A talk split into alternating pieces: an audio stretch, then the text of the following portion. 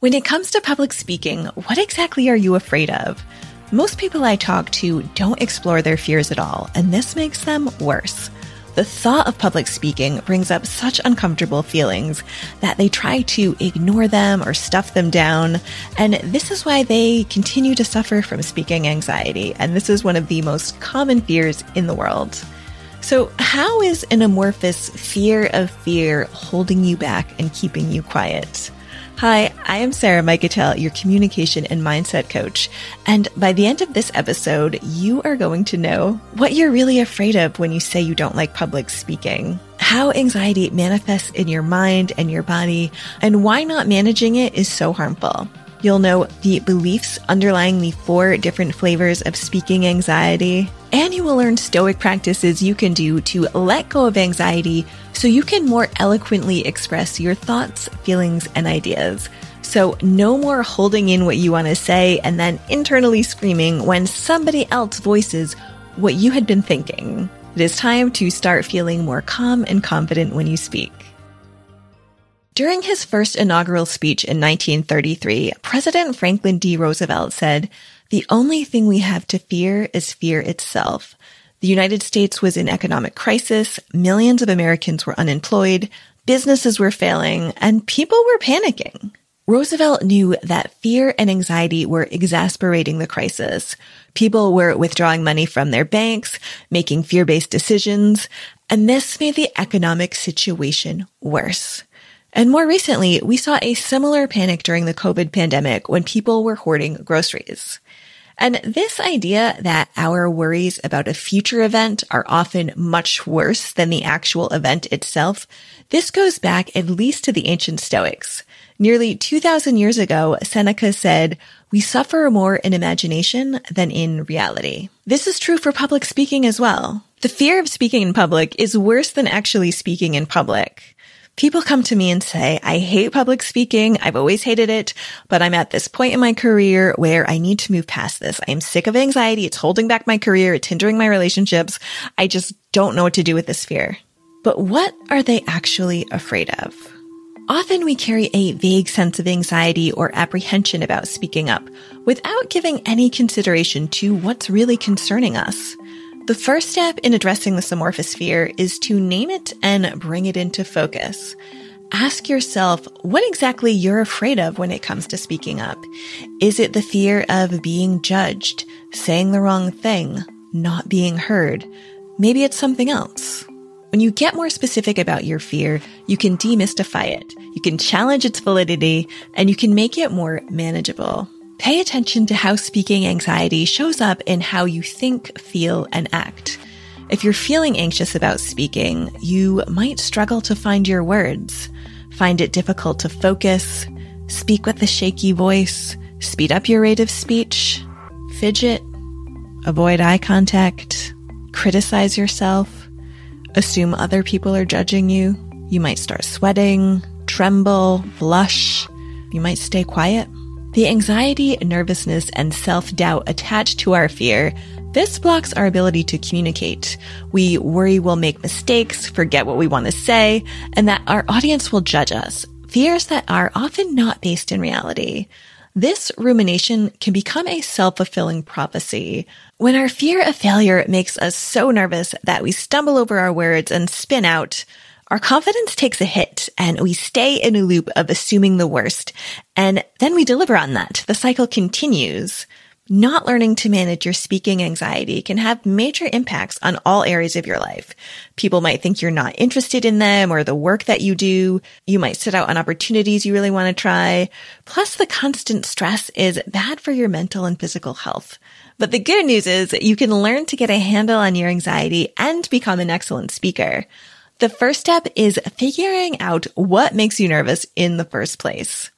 You may feel more anxious depending on who you're talking to, what you're talking about, the type of communication scenario you find yourself in, and there's also a genetic component to this.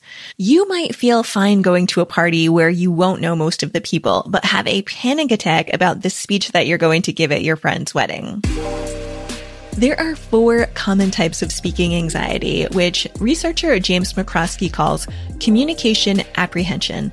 And he defines this as fear or anxiety associated with either real or anticipated communication with another person or persons. Public speaking anxiety is one of the most common fears there is, and it's not limited to speaking on stage.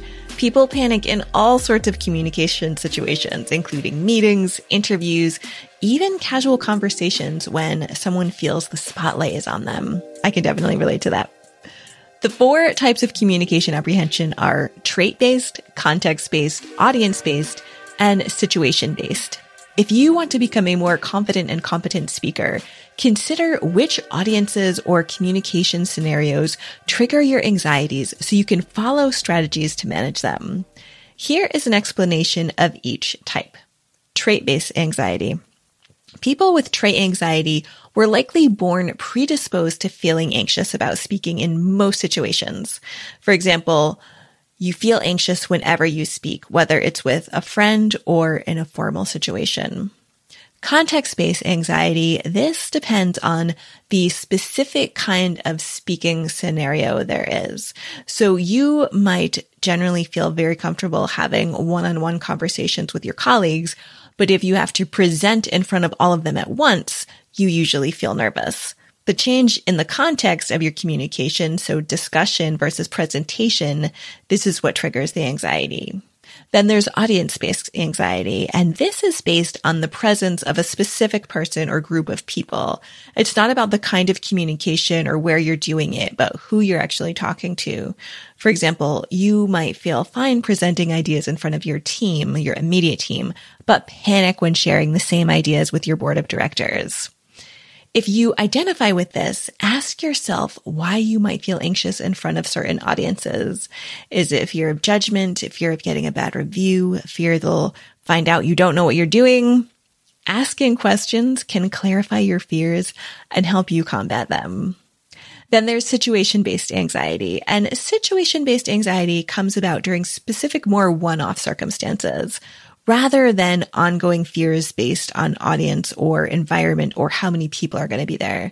For example, you might really enjoy one-on-one conversations most of the time, but you're on a first date and now you're really freaked out and your heart is pounding. At least at first. After a few minutes, you're probably going to be fine. So where does communication apprehension come up for you?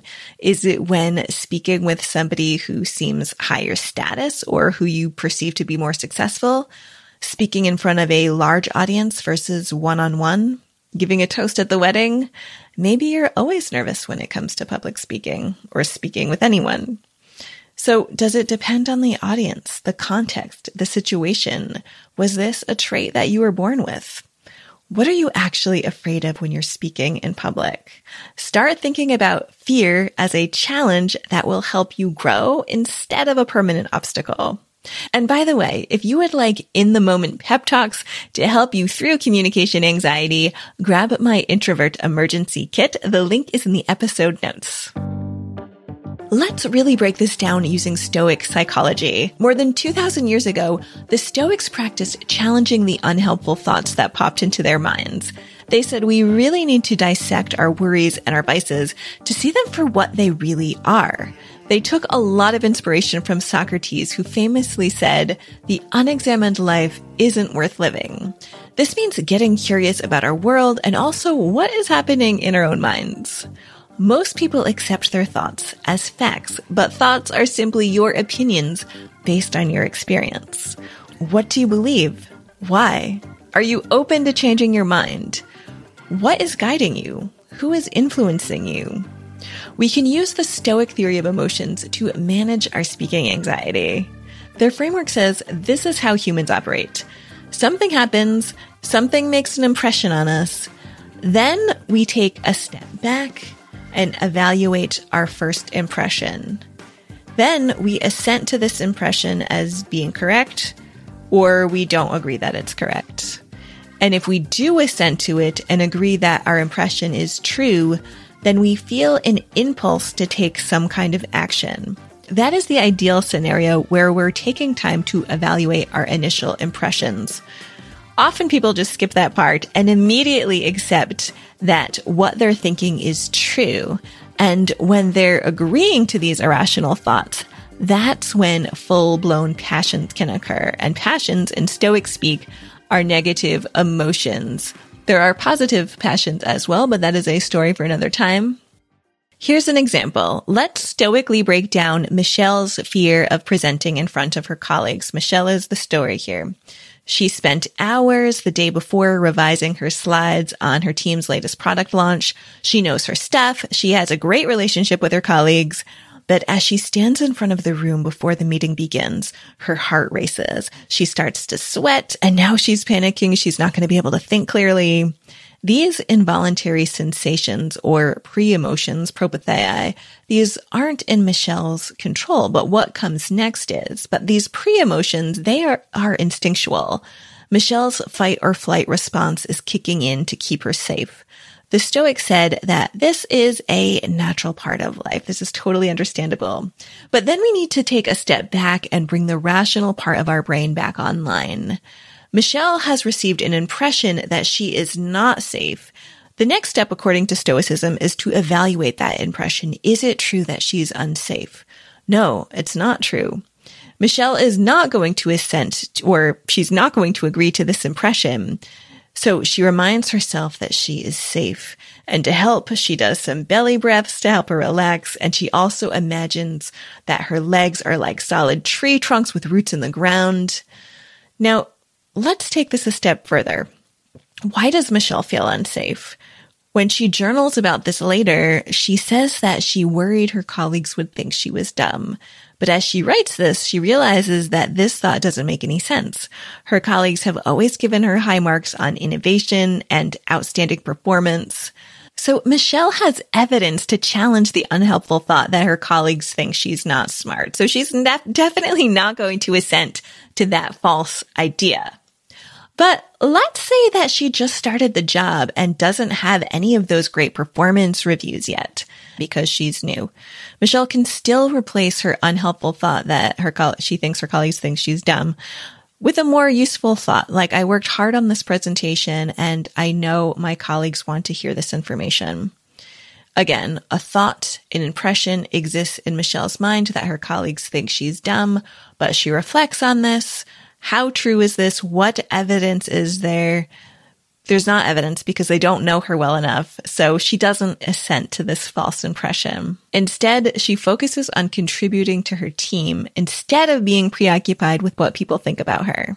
She is applying wisdom, a core stoic virtue to her situation, and she is exploring the root causes of her fears. Michelle knows that courage isn't the absence of fear, but the willingness to act despite it and to seek to understand herself better, including her anxieties, her triggers, her reactions. Stoicism encourages you to embrace your current circumstances, no matter how challenging they might be. Focus your energy on what you can control and accept what you can't. You can control your response to public speaking anxiety, such as your mindset and your willingness to confront your fears, but you can't control external factors like the reactions of other people. So you can have influence, you can prepare, but ultimately the final control is out of your hands. Let's really stretch our minds here and imagine a version of this story in which Michelle starts a new job and her colleagues do think she's dumb or their words give her that impression. So while presenting in a meeting, Michelle's colleague Carl says, you don't know what you're talking about. And Michelle's heart starts racing and she thinks, this is bad. They don't like me. And she assents to this impression and starts believing this is bad. And then she starts feeling anxiety and sadness. But what if Michelle had given her time to pause and reflect on her situation instead of automatically believing the impression? She'd realize that her new colleagues don't know her and the comment that she perceived as hurtful was made out of ignorance and isn't true. She would realize that she doesn't need to value ignorant statements above her own opinion of herself she can let go of the panic that this is a bad situation and proceed with more calm. She could even respond with a joke like, tell me how you really feel or ask a question. What gives you that impression? She can also consider Carl's perspective. Maybe he thinks she only got hired because she's the CEO's niece and he assumes she doesn't deserve her job. Maybe he applied for it. Maybe his mom is on her deathbed. She doesn't know. Michelle doesn't need to let people walk all over her, but she can engage from a place of calm curiosity instead of defensiveness. This is how you effectively build relationships and lead. Of course, this kind of stoic mindfulness requires practice.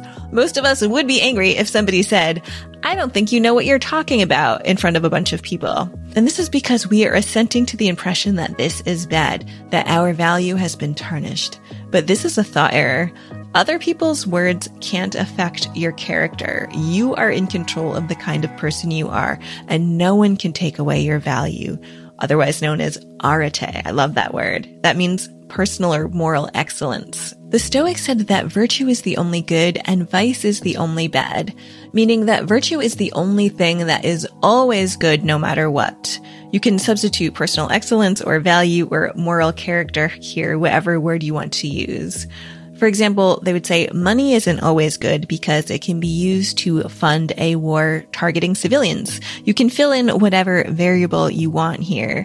But you living with arete, that is always a good thing, living as your best self. So is Michelle's situation a bad thing? The Stoics would say that Carl's comment was indifferent, meaning that his opinion doesn't change who Michelle is as a person. It doesn't affect her moral character. Of course, she would prefer that he welcome her and treat her kindly how she wants to be treated, but this is a preferred indifferent. It's not ultimately in her control.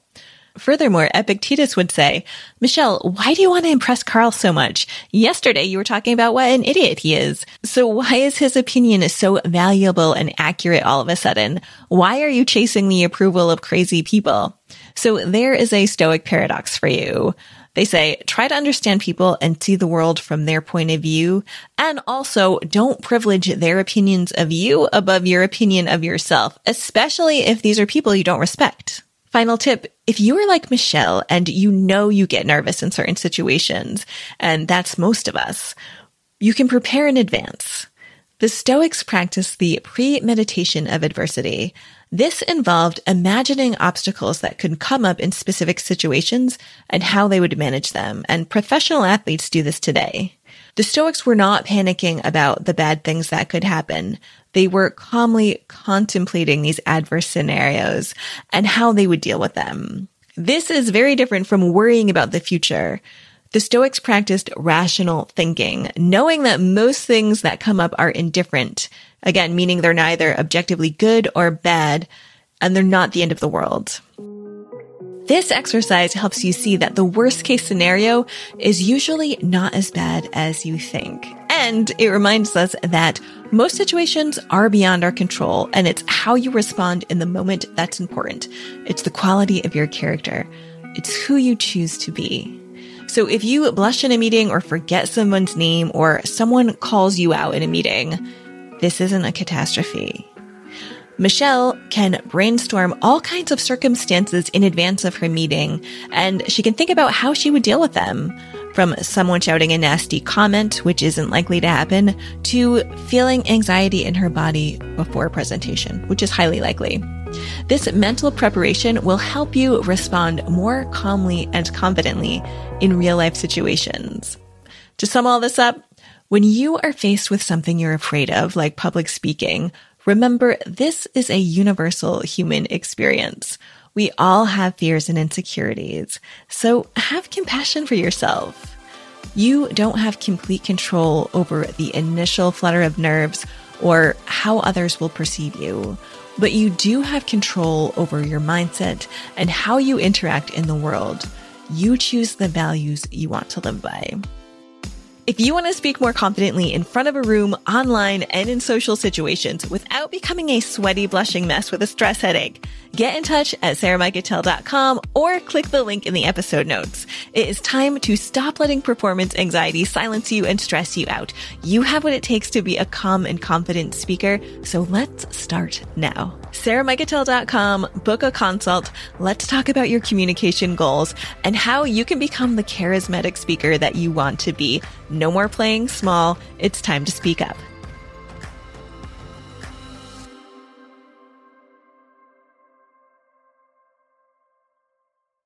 Hey, let's continue the conversation. Head on over to my blog on Substack for more content on how to thrive through better communication, stoicism, and global exploration. That is right, blogging is cool again over on the Substack platform. There you can chat with me in the comments, and I have plenty of bonuses for paid subscribers, or you can just read for free. So click the link in the episode notes to access the Substack Live Without Borders.